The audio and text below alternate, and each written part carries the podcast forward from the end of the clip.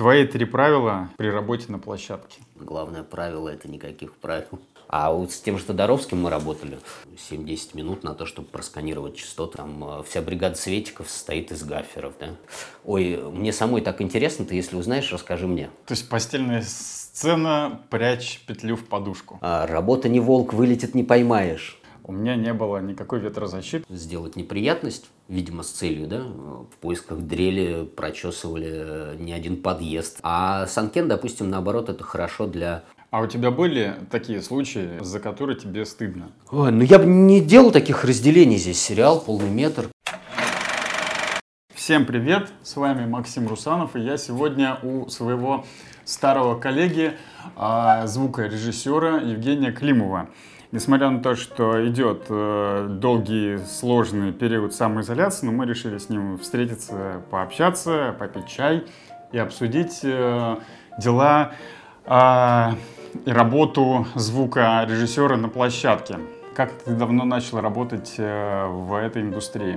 Ну, уже 14 лет назад я попал ассистентом. У меня брат работал тогда бумщиком, и у него там что-то не получалось, ну, какие-то свои, в общем, были причины. А он, ну, в тот момент я искал, хотел заняться чем-то новым уже, то, чем я занимался. Ну, в общем, по ряду причин наскучил, и я искал работу, он это знал, поэтому пригласил меня. И таким образом я попал вот э, ассистентом звукорежиссера. Сначала поработал с одним человеком, потом с несколькими еще. А, где-то года два с половиной, наверное, я работал ассистентом. А после этого представилась возможность писать самому, но на телевидении. Не в киносериальной среде, а на телевидении. И э, год я проработал э, для Первого канала, мы делали передачи, тогда такая была программа ЖКХ, и контрольная закупка. Вот на этих двух программах я работал. А после этого представилась возможность уже вернуться писать э, в кино. «Грибной царь» такой фильм был. Вот, э, и я уже остался непосредственно в киносериальной индустрии. Слушай, а в чем разница работы звукорежиссера между э, сериалами, телепроектами, какими-то студийными, не студийными телепроектами? А, ну, э, разница между... Разницы никакой нету, и есть задача записать звук, что там, что там. А вопрос только организации, да, в кино это а, более...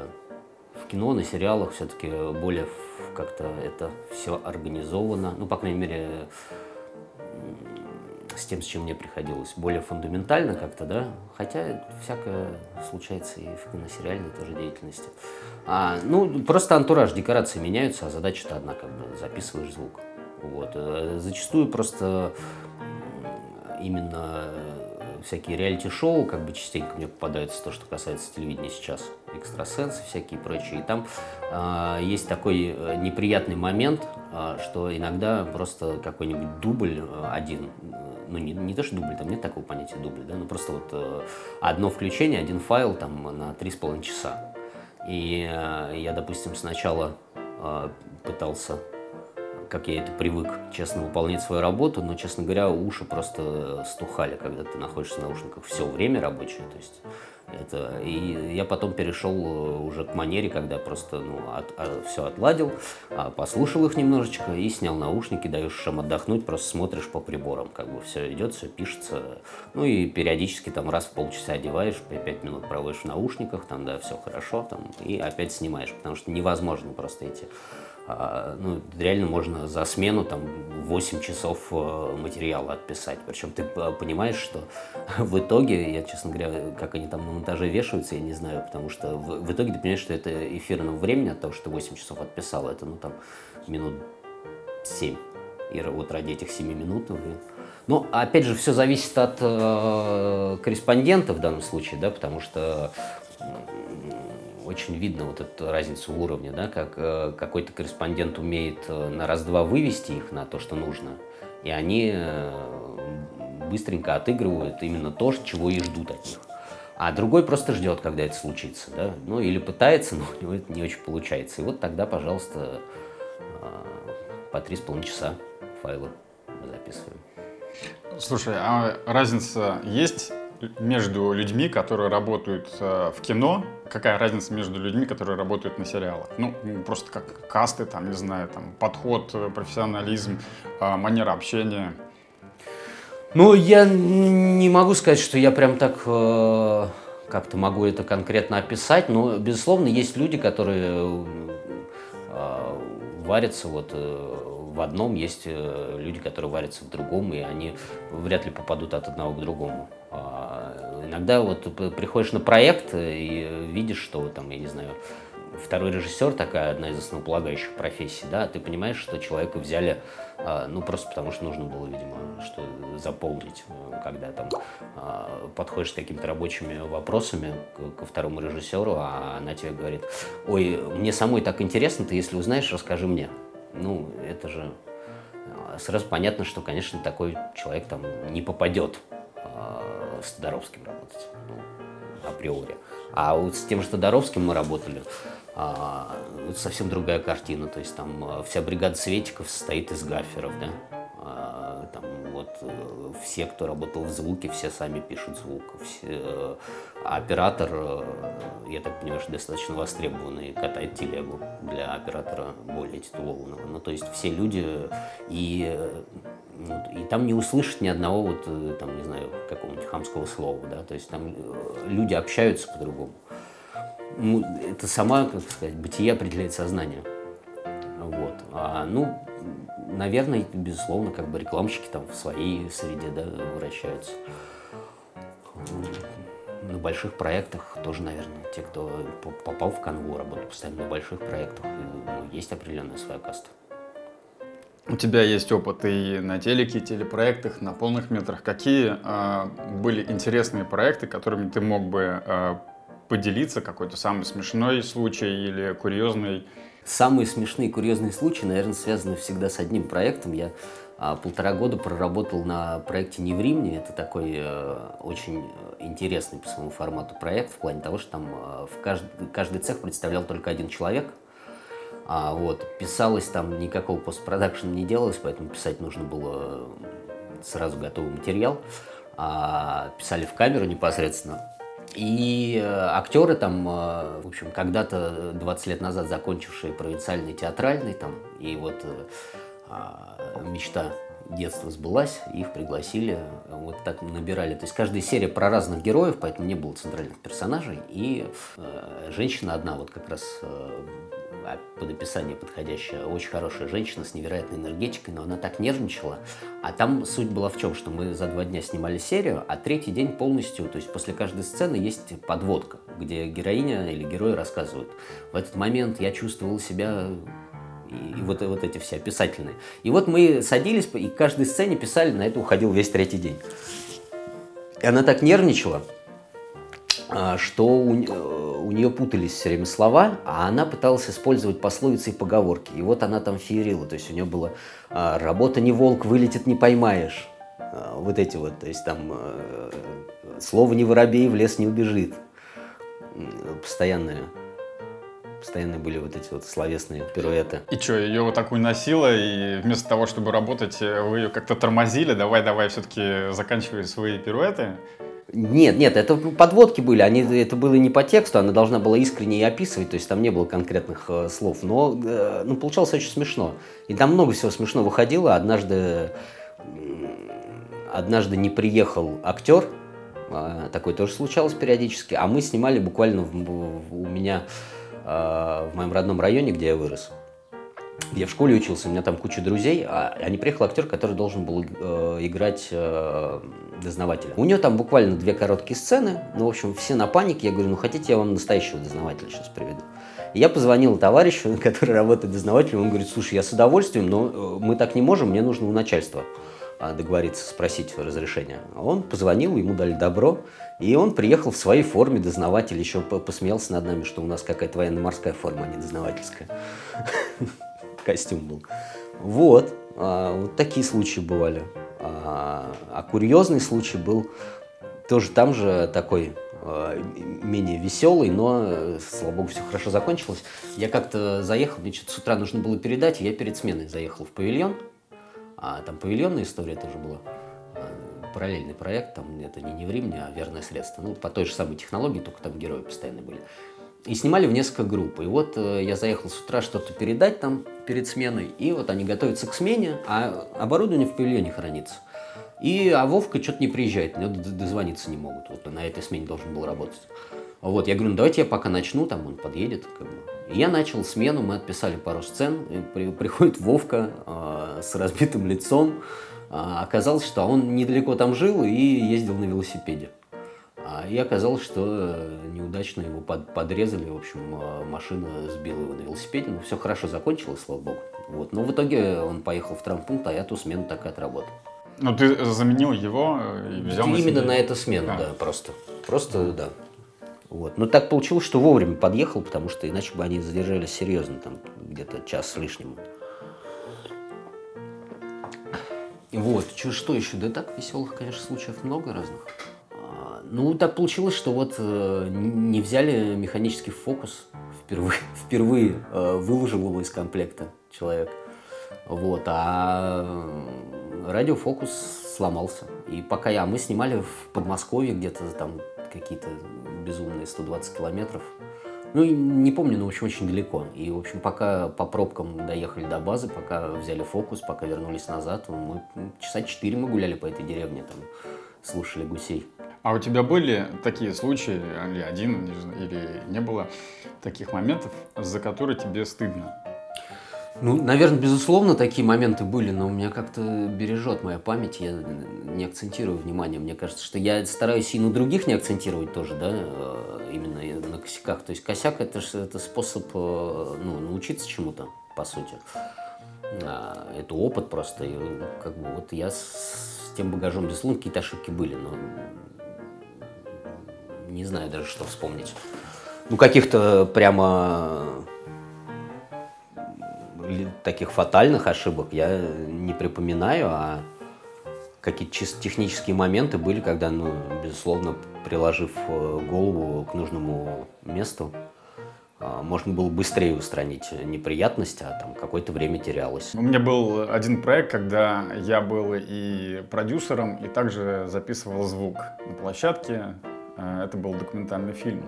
И до этого у меня не было вообще никакого опыта записывать э, звук чистовой, опять же, несмотря на то, что документалка. Вот вопрос, э, какими необходимыми знаниями должен обладать э, человек, даже не говорим сейчас о звукорежиссере, чтобы самостоятельно, без чьей-либо помощи записать звук на рекордер или же в камеру? Ну, какими-то техническими минимальными, то есть он должен, да, понимать, условно говоря, как этот рекордер включается, вот, понимать ну, какие-то настройки, ну, опытным путем можно, наверное, но все равно лучше, конечно, получить какие-то знания и уже со знаниями выходить. А так это все через какие-то, наверное, ошибки. Но если нет этого времени учиться. Вот, допустим, ну, рассматриваем ситуацию, что э, начало смены звукорежиссер не приехал, как в твоем случае с Володей, который попал в аварию а кто, там, продюсер говорит, кто сегодня будет писать звук? И такой, я.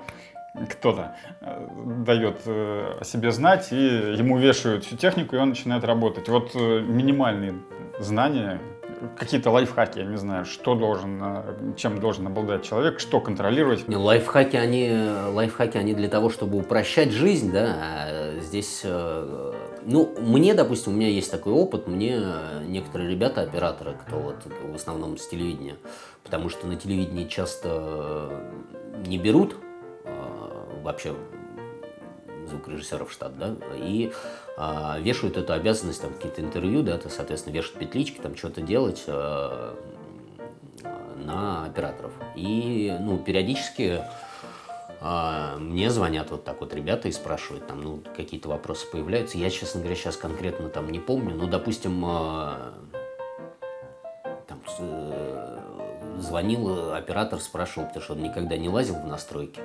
А там, видимо, перенастроили петлю для того, чтобы отдавать на плейбэк там куда-то, да, и в этом случае очень сильно разгоняют обычно чувствительность. Я повесил, слушай, у меня все в перегрузе, я, я не понимаю, куда мне залезть, что сделать. Вот, я ему там подсказал, где, да, что поднастроить, чтобы настройку ввести, все, он мне сказал спасибо. А, ну вот, ну, мне кажется, все равно должна быть какая-то обратная связь, как минимум, с человеком, который понимает. А так, если все настроено идеально, то, то есть, если на этом комплекте вчера еще работал человек, который все делал для того, чтобы записать, то там, скорее всего, все настройки находятся в том положении, в котором нужно. А, и здесь достаточно ну, просто уметь включить тогда. Если, если все настроено, значит работа уже проведена. Ну, насколько я помню, исходя из своего опыта, то мне там приходилось э, э, убавлять чувствительность сразу, ну, в режиме, так сказать, онлайн. Ты же убавлял это все не, не на самом источнике, да? Ты убавлял непосредственно на рекордер. Имею в виду настроить сам, э, сам источник, потому что если у тебя перегруз а, идет по петле уже непосредственно вот э, в передатчике, то ты на рекордере его никуда не денешь. Mm-hmm. Тебе нужно чувствительность э, на самом передатчике уменьшать. Если мы пишем э, в помещении, то какие должны быть децибелы установлены на приемнике и на передатчике? Каждый, каждый работает по-своему. Кто-то любит, наоборот, разгонять, допустим, передатчик, да, и а уводить на приемнике, кто-то работает по приемнику там в минус 6 дБ, а, я, допустим, у меня в основном я выставляю в ноль. А что касается передатчика, то это зависит от типа петли, потому что вот, допустим, синхайзеры, на которые мы сейчас пишем, да, их э, я разгоняю побольше, потому что они сами по себе такие довольно тихие, но это дает плюс. Я на самом деле всегда на санкенах работал, да, но мне вот э, голды э, синхайзеровские гораздо больше понравились в плане того, что но опять же, смотря для чего. А, они э, не так сильно, как Санкен, не сосут атмосферу. И иногда даже можно прикрыть этим а, там какую-то недалекую стройку. Вот такой общий шум. То есть они конкретно, точно, очень хорошо пишут э, непосредственно человека, на котором висят. А Санкен, допустим, наоборот, это хорошо для каких-то вот таких э, малобюджетных а телевизионных историй, где, помимо всего прочего, еще можно вот эта вот чашка там на стол ставится, там какая-то дверь скрипнула, они все это тоже довольно неплохо насасывают. Но, соответственно, по ним чувствительность э, там, я выставляю поменьше, да, там, в минус 30, может быть, да. А, соответственно, Sennheiser э, децибел на 10 больше. Вот, но это все опытным путем, потому что петли бывают убитые, бывают новенькие, от этого тоже все очень сильно зависит. Э, здесь нет какой-то схемы, надо э, плюс ко всему еще и э, непосредственно от а, актера тоже, ну, от человека, на котором микрофон тоже зависит, потому что есть те, кто бубнят, да, есть люди, у которых голос как у Левитана. А, от этого тоже непосредственно зависит чувствительность, которую выставляешь. Вот, а что касается лайфхак, еще про лайфхаки у тебя был вопрос, да, вот, ну, например, на те же на, на те же истории всякие интервьюшные, да, или вот mm-hmm. ре, реалити истории телевизионные. А, я, допустим, а, выхожу как иногда ветрозащита даже, да, вот эта штатная, она не помогает, потому что сильный ветер там где-нибудь на Москве реке, я не знаю, на, на катере еще где-нибудь сильный ветер. А я как лайфхак могу поделиться опытом, я просто переворачиваю крокодильчик под одежду в этом случае, она является дополнительным хорошим, дополнительной хорошей ветрозащитой. То есть вот можно немножко по-другому подойти к вопросу. Конечно, визуально, наверное, это не очень красиво, если до этого человек был все время с микрофоном, а тут вдруг э, торчит только непосредственно клипса. А вот, но зато получается хороший звук. Секретом, наверное, секретом я не назову, но э, мы привыкли к тому, что да, что петли всегда висят на человеке. Вот можно подходить э, не всегда стандартно, допустим, какая-нибудь длинная проходка, и э, ясно, что при этой длинной проходке часть э, текста говорится в том месте, в которое бум, бумом, допустим, ассистентом не подлезть, да. А в этом случае, или там какая-нибудь постельная сцена голышом, да, в этом случае можно петли загриповать где-нибудь рядом то есть по репетиции понять, в каком месте говорится текст, найти хорошее место, и в этом случае э, звук будет записан. Вот как лайфхак, мне кажется, можно, хотя мне кажется, это не секрет. То есть постельная сцена, прячь петлю в подушку. А, постельная сцена это очень сложный э, момент. А, в, в подушку, скорее всего, бессмысленно, если только это не постельная сцена тех позах, в которых снимаются только э, порнофильмы, потому что я у нас не видел а, в кинематографе, чтобы там какая-то сцена постельная с позой э, сзади там была.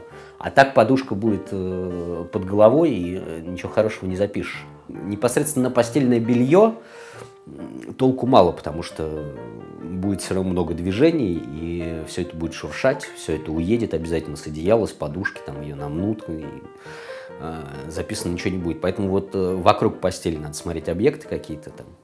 Ну, по- по-разному бывает. Там иногда это какие-то вазы с, э, с цветами, да, можно заложить в вазу э, передатчик, а э, незаметно проводочек пустить непосредственно там по икебане и вывести. Ну, в общем, все, на что глаз упадет, все, где можно спрятать, э, можно э, договориться на крайний случай там э, также с оператором, да, с режиссером, что и даже если этого предмета нету, да, но объект не заявлен еще, то можно что-то специально туда положить, главное, чтобы это, да, по композиции там не, сбивало художников, которые занимаются картинкой. А вот если их это устраивает, то есть надо... Еще очень хорошо помогает диалог. Некоторые вещи, которые казал, кажутся невозможными, э, очень часто решаются, когда подходишь к оператору и говоришь, э, что вот, слушай, нам вот это вот мешает, вот так и так, э, нельзя ли, да? А в большинстве случаев оказывается, что можно. То же самое, как, допустим, машина подъезжает, да, стараемся все время глушить машины, чтобы они не тарахтели а, на диалогах. Обычно диалоги разделены, да, э, непосредственно с движением автомобиля. Если это не проезд, то в основном машина останавливается, выходит актер, там начинается разговор. А, ну, если, допустим, там понятно, что вечером э, красиво, когда горят там фары машины. А, но если на общем плане как бы это видно, то дальше на крупных это не видно. И здесь как бы можно на общих, ладно, оставить, да, это. А когда крупные планы непосредственно диалоговые снимаются, уже выключить, потому что в кадр не попадает. То есть вот такие моменты нужно просчитывать. А, слушай, я как раз вспомнил про свою эту документалку, и большую часть э, сцен, э, интервью мы писали в помещении, и только одно э, ну, мо- молодых актеров интервью брали на улице. И э, так получилось, что у меня не было никакой ветрозащиты, просто обычные петли без э, всего. И тут я начал беспокоиться, потому что слышал завывание ветра. Как быть, э, я тогда не помню, что я сделал. По-моему, я ничего не сделал. Ну, не было возможности. Как быть в этом случае? Ну, а от задувов, если нету специальной ветрозащиты, то, в общем, своими руками можно из простейших вещей сделать, да, можно а, сделать из, э, например, губки обычной, да, из поролона. Вот любой поролон, а, он, в принципе, хорошей ветрозащитой служит и акустически прозрачен. А вот поэтому вырезаешь немножко поролона, обклеиваешь, э, обкладываешь микрофон, соответственно, приклеиваешь к основанию, и вот уже такая ветрозащита на коленках готова. Либо можно сделать э, тоже из э, тейпа а, основу и туда заложить, э, проложить э, ватой. Тоже можно так выйти из этой ситуации. Кино держится на тейпе, даже тут. Кино держит, да не только кино держится на тейпе, у меня дома много чего держится на тейпе. Корзину сделал для сына, он хотел в баскетбол поиграть, я э, вырезал дырку в старом обувном ящике и, естественно, прилепил на, на стену на тейп это все. А если мы снимаем в помещении большом, где есть эхо, и актеры ходят и разговаривают, то как убрать э, вот этот шум посторонний? Я иногда, когда, ну, существуют специальные, э, такие, как для мебели есть такие э, специальные, которые лепятся, чтобы мебель не царапала пол, такие прокладочки. Можно, соответственно, вот из таких войлочных э, липучек делать. Но это тоже не всегда помогает, в большинстве случаев помогает, но не всегда. А, И как-то я лепил, я помню, и э, из, из стелек войлочных тоже покрупнее делал, чтобы они были по- побольше а, по площади, я имею в виду сами вот эти прокладки. А иногда был момент, когда мы снимали как раз вот э, очень много сцен было в, в подобных залах, о которых ты говоришь. А, и там, да, эти шаги гулко очень разносятся. А, я просил администрацию, чтобы у нас всегда для крупных планов с собой э, был э, из ковролина, такая ковровая дорожка из ковролина. Ну, ну вот рулон ковролина, там какая-то его часть. Чтобы можно было вот на таких подходиках, на крупные планы бросить под ноги актерам, чтобы э, они по ковролину шли и, соответственно, не, не стучали. А какие ты бы мог дать рекомендации студентам, начинающим звукорежиссерам, как себя навести на площадке, ну, допустим, если какие-то возникают сложные ситуации, что видно, что проблемы а, со звуком, звук пишется грязный, а, они не знают, как себя вести. Ну, я не думаю, что как-то они должны себя особым образом ставить, потому что, ну, если вот так вот интерпретировать ситуацию, то создается впечатление, что это полностью вообще инициатива и задача звукорежиссера. Ну, ничего подобного. Есть продюсеры, которых интересует этот момент, да? А, ну, то есть чистовой звук нужен заказчику. Если мешают другие участники процесса и не получается до них донести эту информацию, то ну, обязательным э, является донесение этой информации до продюсера, что есть такая ситуация, как бы, что вот э, мы бы записали чистый звук, если бы там вот эти ребята не болтали на каждом дубле. Я ну, тоже не попугай, как бы достаточно все взрослые люди. Мне кажется, достаточно один раз сказать, как бы, если это не действует, значит, ну, значит человек э, занимается тем, что портит материал. Как бы. ну, если он портит материал, значит уже как бы это должны э, решать непосредственно руководители, потому что звукорежиссер же не начальник там ни одному другому из цехов, соответственно, он может только донести, что если мы будем так работать, то не, у нас не получится хорошего материала. Надо, э, как чистовой звук же это звукорежиссер знает, как это сделать, но чистовой звук это результат совместной работы всех участников процесса. Здесь участвуют все, поэтому иногда э, ну, очень большой вклад, допустим, администрация вносит. Как бы я знаю ребят, которые в поисках дрели прочесывали не один подъезд э, там 17-этажного дома, в котором мы писали. Как бы. Если бы не их активность вот это, да, то всегда же можно сказать, ну, это где-то там, что-то, я не знаю. Я выйти покурить, потом вернуться сказать, да я искал, не нашел. А, ну, тогда да, все, сцена будет убита. А когда человек действительно там за 5-7 минут э, находит источник, пробежавшись, и, э, и дрели больше нет, то как бы видно, что человек поработал, и большая заслуга его в том, что эта сцена записана была чисто. Добрые слова в пользу администрации. Раз-раз? Да, я слышу собаку. Администрация, выключите, пожалуйста, собаку. А, слушай, я как раз вспомнил про собаку. Это был э, гениальный момент э, к веселым случаям. А, его можно отнести. Э, мне очень хорошо запомнил. К сожалению, к сожалению, не взяли. Мы пересняли, сделали дубль, пересняли, но кадр был шикарный. А кадр такой, подъезжают на снегоходе, значит, пара актеров, парень и девушка. Они подъезжают, смотрят на дом, и потом они уезжают. Вот. И мы начинаем снимать, и до них из-за поворота выходит пес, дворняга. Выходит и медленно идет к нам. Очень красиво идет, они его, значит, э, проезжают на снегоходе, обгоняют его. И пока мы снимаем сцену их диалога, то, как они смотрят, значит, э, на, за овраг, на, на деревню, а, собака делает следующее. Она разворачивается и уходит опять за угол. И в тот момент, когда они садятся, и камера провожает их, они уезжают за тот же угол, из, из-за этого угла выходит опять та же самая собака, и также медленно идет к нам, то есть по началу кадра и по концу. А, ну, вот э, не понравилось это режиссеру, и мы переснимали, хотя мне кажется, что это такой э, очень смешная закладочка была бы. Эпичный выход собаки. Да, да, да, эпичный выход собаки в начале сцены в конце абсолютно одинаковый.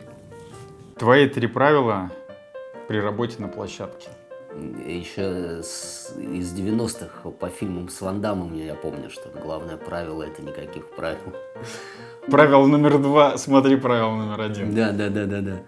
А, ну, мне кажется, что в любой работе какие могут быть правила? Это максимально эффективно использовать свои знания для достижения результата. Ты прямо как по учебнику сказал, просто по-человечески. Ну, более приземленное правило звучит так: делай, что должно, как бы, и, и будет э, хороший чистый звук. Ну, работать, честно работать, как бы, это что? Какие-то... Бойся крайних положений ручек, я знаю, есть такое правило звукорежиссера. Второе правило – это выключить все другие источники звука, которые сейчас у меня сработали. Ну, э, нет, понятно, что такие правила есть, безусловно, конечно, что нужно отключать мобильный, но это как-то настолько это элементарно, что я как-то как особенные э, даже не, не назвал бы. Ну, в общем, у меня в голове, по крайней мере, не сидит никаких правил, то есть, э, ну, честно, честно работать трудиться. Пришел на работу, трудись. Закончил с работы, отдыхай. За сколько до мотора должен приезжать звукорежиссер с командой, чтобы сделать настройку, повесить, опетлять, проверить технику? Ну, ровно столько, это зависит от техники, да, комплект бывает разный. Вот столько, сколько нужно собрать э, комплект. То есть у меня, допустим, вот мобильный комплект, который я э, ну, могу подготовить и, и дома. И все, что мне нужно будет по приезду на площадку, это нажать кнопку включения и пойти вешать э, петли. Вот и все. То есть э, никаких... А, ну, единственное, что там, если это какой-то сложный объект, то можно взять себе там еще какие-то дополнительные 7-10 минут на то, чтобы просканировать частоты, чтобы они не были заняты, да, но тоже я, допустим, не каждый раз этим занимаюсь. Вот. Э, есть, я знаю, люди, которые занимаются этим каждый раз. Э, ну, толковое тоже дело, но 10-15 минут больше не надо. Мы, мы же начинаем работать, э, в отличие от многих других цехов, тогда, когда говорят мотор, по сути. То есть даже подготовка это не про нас, да, люди месяцами готовятся, как бы, а потом вспоминают, что забыли пригласить э, звукорежиссера непонятно, и поэтому начинаются звонки э, там, такого характера, что ой, а ты готов послезавтра поехать в Тверь на три месяца? Или там куда-нибудь в Ростов-на-Дону? И вот, ну, как бы, в принципе, готов, но почему послезавтра? Почему вот просто недельку назад ты мне не позвонил? Такое тоже очень часто у нас случается. Рассмотрим такую ситуацию. На площадке записан звук качественно, ты за свою работу отвечаешь. Сдали материал, потом на постпродакшене выяснилось, что звук бракованный. Как доказать свою невиновность? Что это не ты сделал, что это не твои огрехи, а это уже что-то там на посте случилось? Ну, это вот как раз вопрос, который, кстати, можно это отнести и к э, трем правилам. Вот это одно из правил очень важное, что всегда нужно дублировать, э, делать бэкап именно себе бэкап материала, потому что проекты разные есть, да, где-то есть такая позиция, как логер, который, в принципе, необходима. Это человек, который да, отвечает за сохранность материала и звукового, и э, с камеры. А, ну, многие экономят на этом, естественно, и э, этого нету. Поэтому на этот счет есть э, много у меня примеров разных, с разных компаний, а, когда действительно теряли материал, причем, а, опять же, бывает по-разному. То есть иногда можно договориться с продюсерами, чтобы они да, специальный жесткий диск выделили под это. Вот. Но тоже получается по-разному, поэтому у меня тоже случалось, что продюсеры говорили, а, да ладно, без этого. Ну, вот, да ладно, это так нельзя делать. Обязательно, даже если тебе не выделяют, то нужно самому, значит, где-то у себя найти место, и пока проект не смонтируется, желательно у себя весь этот материал иметь, чтобы в любой момент можно было предъявить. Я вот это писал, а у вас там что? А, я говорю, потому что бывало и теряли, когда там, ну, за это плейбекер там отвечает, плейбекер э, отвечает, но плейбекер э, вдруг ему там нужно доучиться, вместо него вышел плейбекер, который на один день, ему никто не сказал, что он за это отвечает. В итоге там полдня было почему-то удалено как-то при перегонке материала. Там, бывают разные моменты, бывает там уже и подковерные игры бывают, что на посте там специально по той или иной причине. Ну, э, не то, что бывает, а я так, о таком слышал. Сам не сталкивался, но слышал, что а, ну, специально делали вид, дабы а, своим братьям и коллегам по цеху сделать неприятность, видимо, с целью, да, потом а, добрых отношений с продюсером своих и клеветы на другого, ну, ухудшали материал, то есть там говорит, что вот это не прописано, вот это не прописано. На деле все это было прописано. А, и вот люди, которые материалы, то есть сохраняют, всегда могут доказать. А если ты остался без материала, то как бы что ты тогда можешь сказать? Ничего не можешь сказать. Поэтому всегда, вот это основное правило, всегда делать бэкап материала. А ты можешь называть свой какой-нибудь проект прошлый, который ты можешь сказать, что он идеальный, и ты можешь им похвастаться? И почему э, этот проект для тебя является эталонным? Ну, я, дело в том, что я, честно говоря, э, прям какой-то эталон. Мне кажется, все-таки мы занимаемся общим делом, даже там, где по звуку хорошо, в каких-то других моментах не очень, как бы я как эталонный не посоветую. Но, э, допустим, мы вот работали, очень хорошая команда подобралась. Тогда у меня товарищ э, вернулся из Индии, он там полтора года прожил. И вернувшись, у него как бы предложения не было по работе. Вот, он звукорежиссер. И он тогда согласился пойти э, со мной вместе ассистентом. Мы Димка, как бы хороший мой друг, который очень классный ассистент э, со мной работал. И мы писали четвертый сезон с Клифа.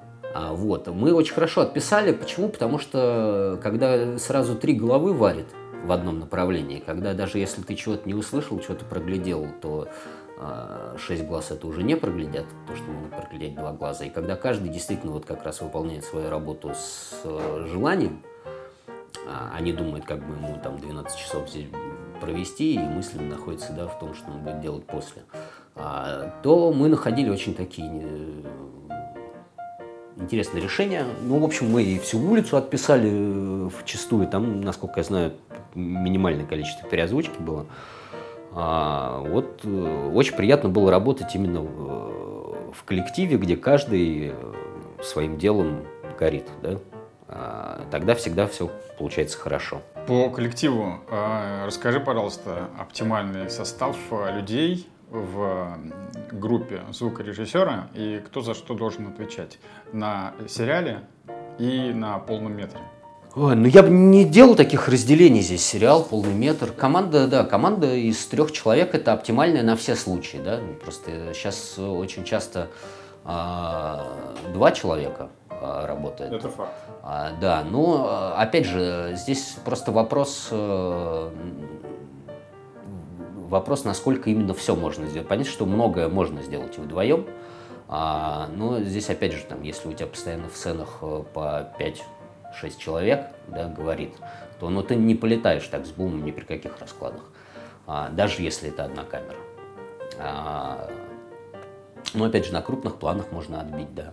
Ну, в общем, а, оптимально на все случаи жизни, это, конечно, три человека в команде – Задача. А, задачи, задачи, я считаю, что задачи здесь э, должны исходить из э, каких-то личных качеств, потому что, ну, я за свое время как бы было дело, что мы разделяли задачи и все вместе делали все.